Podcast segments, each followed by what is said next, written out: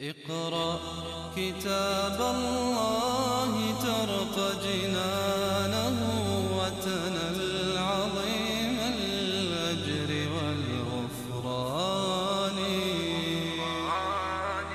رتله روي القلب من نفحاته كالماء يروي لهفة العطشان يا قومنا هنا مواصلة حماس حماس غير عادي. يا قومنا أجيبوا داعي الله وآمنوا به. لاحظ يعني مستعجلين الجماعة ملحين ومصرين. أجيبوا داعي الله يعني الرسول صلى الله عليه وسلم وآمنوا به. يغفر لكم من ذنوبكم. هذا تذكير وتحضير وأغراء. ومقصود يغفر لكم من ذنوبكم يعني بعض ذنوبكم التي تتوبون منها أو يغفر لكم ذنوبكم وتكون من هنا بيانية أو تكون زائدة أيضا للتوكيد كما يقول بعضهم. ويجركم من عذاب أليم.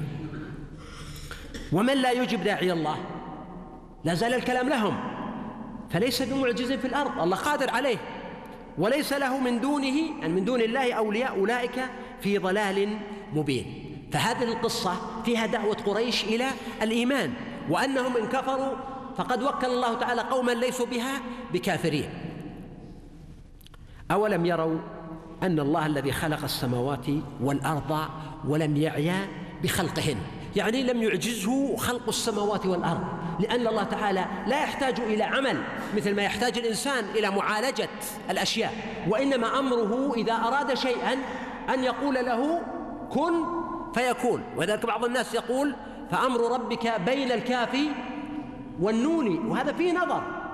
ما نقول أن أمر الله بين الكاف والنور والنون وإنما أمر, أمر الله هو كن وبينهما فرق. فالله تعالى لا يحتاج إلى أن يعالج هذه الأشياء حتى يعيا. ولذلك قال ولقد خلقنا السماوات والأرض وما بينهما في ستة أيام وما مسنا من لغوب.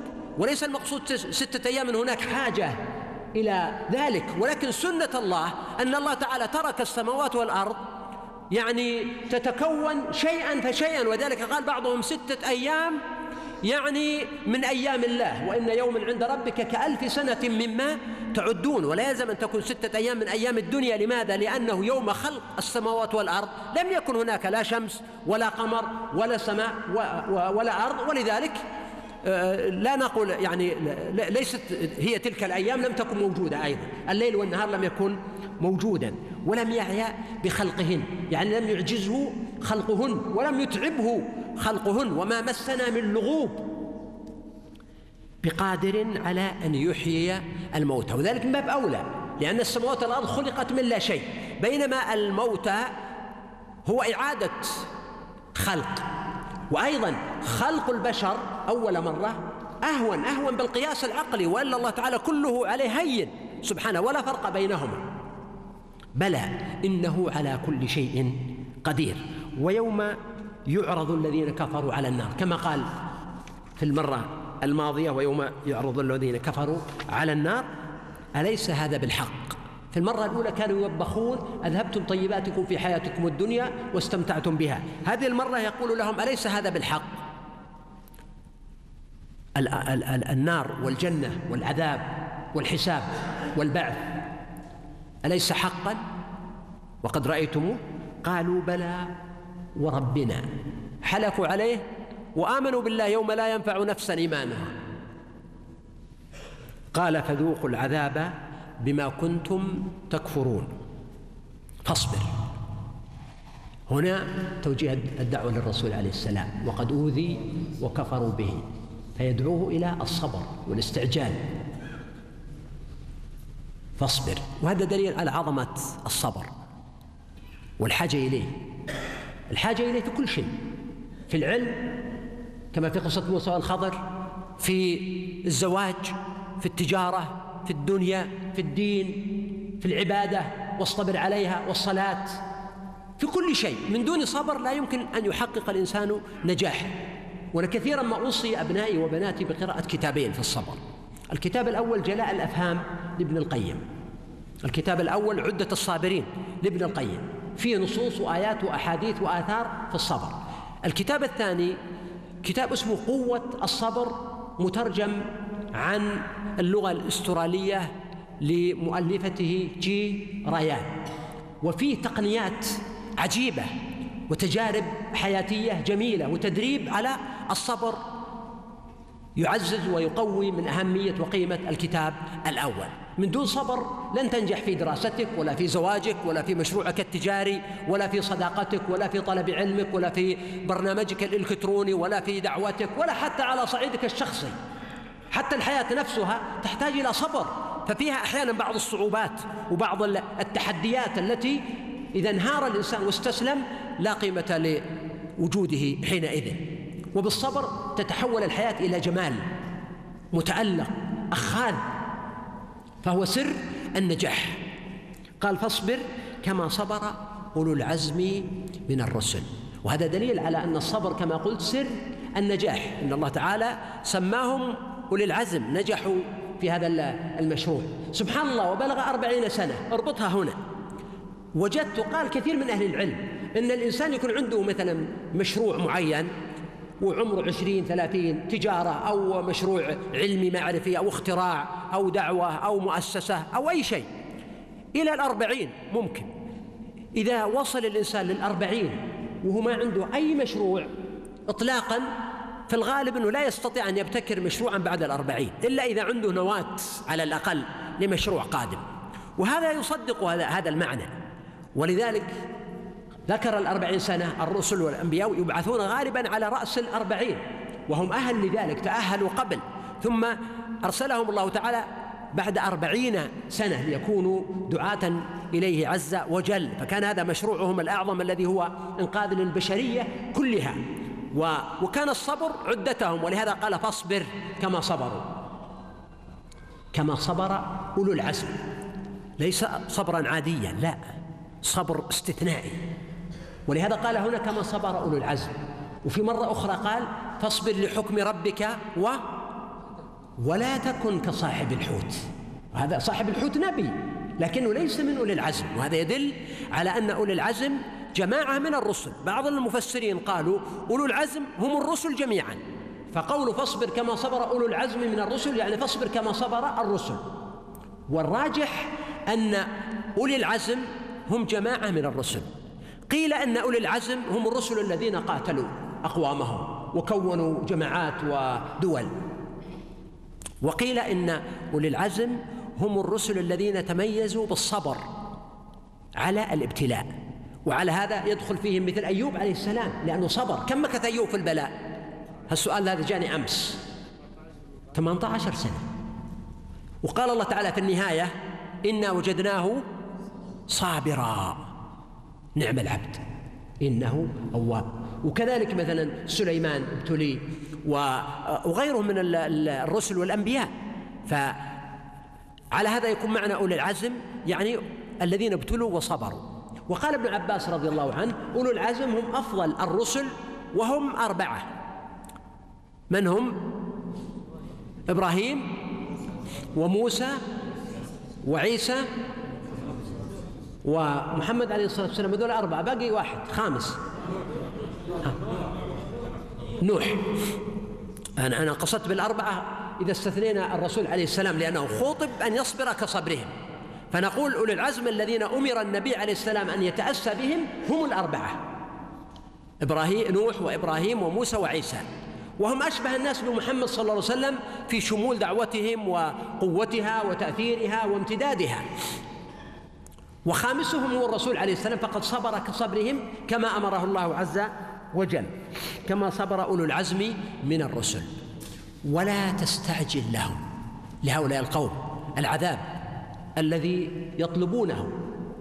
كأنهم يوم يرون ما يوعدون لم يلبثوا إلا ساعة. ساعة واحدة فقط. ساعة من نهار. يعني أي ساعة؟ ساعة عادية ساعة قصيرة. كأن كأنهم يوم يرونها لم يلبثوا إلا عشية أو ضحاها. ليس المقصود بالساعة يعني ستين دقيقة. لا الساعة تطلق على قدر قصير من الوقت قد يطول أو يقصر. مثل يوم الجمعة ساعة لا يوافقها عبد مسلم يسأل الله تعالى من خير الدنيا والآخرة إلا أعطاه الله إياه. فإذا رأوا ما يوعدون كل العمر الطويل الذي قضوه وكل المتعة التي تمتعوا بها كأنها لم تحدث. بلاغ يعني هذا بلاغ كما قال سبحانه هذا بلاغ للناس ولينذروا به. يعني هذا تبليغ للناس هذا إقامة للحجة هذه دعوة إلى الإيمان دعوة إلى التدبر. فهل يهلك إلا القوم الفاسقون؟ يعني لا يهلك لا يهلك على الله إلا هالك. هل لا يهلك إلا القوم الفاسقون.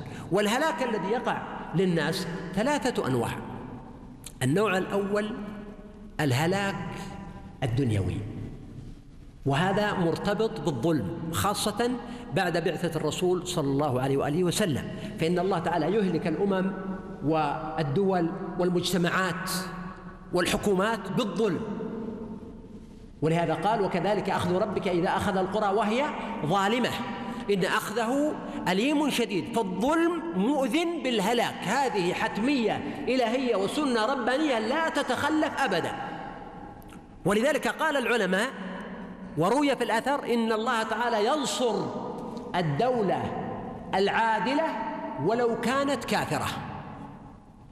ولا ينصر الدولة الظالمة ولو كانت مسلمة. وذكر هذا ابن تيمية في كتاب السياسة الشرعية. إذا النوع الأول من الهلاك الهلاك الدنيوي وهذا مرتبط ولو نظرت في القرآن وتأملته وجدت هذا المعنى في عشرات المواضع. وهذا مرتبط بالظلم. النوع الثاني الهلاك الأخروي بالعذاب والحرمان من الجنة واستحقاق الوعيد. ودخول النار وهذا مرتبط بإيش؟ بالكفر. مرتبط بالكفر. بخلاف الدنيا. يعني قد يكون الإنسان في الدنيا منعم لأنه أخذ بالأسباب والوسائل ولكن له عقوبة في الآخرة. النوع الثالث من الهلاك هو الهلاك المعنوي بالضلال وعدم معرفة الحق وهذا مرتبط بالفسق. بقوله فهل يهلك إلا القوم الفاسقون. يعني الإعراض الاستهتار اللامبالاة الاستسلام للعادات السيئة والفاسدة عدم قبول الدعوة عدم الإنصات لداعي الحق. فهذا نوع من الفسق الذي يكون بسببه يعني أن الله تعالى لا يهديهم إن الله لا يهدي القوم الظالمين إن الله لا يهدي القوم الفاسقين. فهذا نوع من التقسيم. بقي أنه ربما أنا يعني قد أكون آه، آه، نسيت آية في قوله أولئك الذين نتقبل عنهم أحسن ما عملوا ونتجاوز عن سيئاتهم في أصحاب الجنة وعد الصدق الذي كانوا يوعدون. قوله سبحانه نتقبل عنهم أحسن ما عملوا يعني من الصالحين. قال نتقبل عنهم ولم يقل نتقبل منهم. كما نقول في العادة ربنا تقبل منا. فقول نتقبل عنهم دليل على أنه يتقبل منهم وأيضا يتقبل عنهم بمعنى أنك لو دعوت له استجاب الله دعوتك. وكذلك الآباء لأن الآية في سياق وصينا الإنسان بوالديه. والنبي عليه السلام لما قال إن ولد الرجل من كسبه فإذا الولد تصدق عن أبيه أو أطعم عن أبيه أو ضحى عن أبيه أو دعا لأبيه. وفي الحديث في صحيح مسلم إذا مات ابن آدم انقطع عمله. لاحظ ليس عمل الناس له. وإنما انقطع عمله هو إلا من ثلاث. صدقة جارية هو وضعها أو علم ينتفع به هذا العلم علمه ورثه من بعده أو ولد صالح يدعو له. فهذا من عمله يتقبل الله عنك عمل ولدك حتى. ليس عملك أنت فقط يتقبل عملك وعمل ولدك. نتقبل عنهم أحسن ما عملوا. لماذا قال أحسن؟ ولم يقل حسن. إشارة إلى أولا الإشادة بعملهم فذكر أحسن أعمالهم وبالمقابل الكافرين والظالمين ذكر أسوأ أعمالهم. هذا هذا معنى. المعنى الثاني أنه إذا تق... المقصود نتقبل أعمالهم التي فيها التعبد. وأما الأعمال الحسنة العمل الحسن فقد يكون عملا عاديا ليس فيه تعبد. من الأعمال المباحة التي لا يؤجر عليها الإنسان ولا يأتم وإنما هو عمل مباح مثل كون الإنسان يأكل أو يشرب بشكل عادي من دون قصد أو نية فهذا عمل عادي ليس فيه إثم ولا أجر إلا ما الإثم والأجر على الشكر وعدم الشكر وعلى الحلال وعدم الحلال. فهنا قال أحسن ما عملوا يعني من الأعمال الصالحة. أما العمل الحسن فهو المباح وهذا دليل على أن الإنسان يعني هناك أشياء هو متعبد بها. أمور العقيدة مثل ما ذكرنا أمور العبادة. بينما هناك أمور في الحياة نسميها أمور عادية أمور دنيوية أمور داخلة في باب المباحات.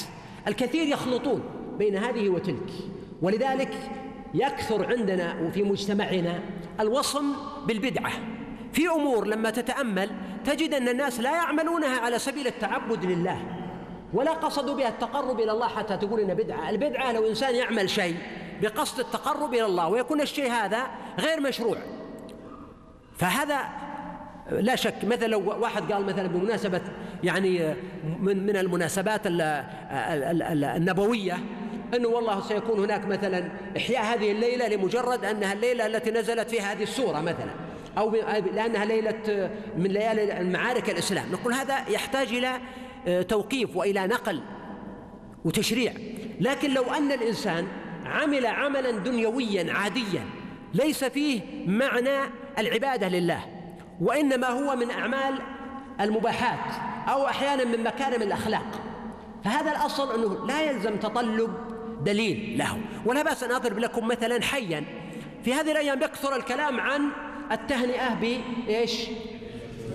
بالعام الجديد. فنقول هذا ليس يعني ممكن ممكن لو واحد قال مثلا التهنئة برمضان كمثال أو التهنئة بعشر ذي الحجة أو التهنئة بالعيد ما حكمه؟ نقول صح لأن هذه أعمال فيها تعبد ومع ذلك لم يرد فيها نصوص صريحة عن النبي صلى الله عليه وسلم والعلماء توسعوا فيها ونقل عن الصحابة في بعضها ونقل عن التابعين وقال كثير من العلماء هذا من مكارم الأخلاق كتاب الله ترقى جنانه وتنى العظيم الأجر والغفران. رتله روي القلب من نفحاته كالماء يروي لهفة العطشان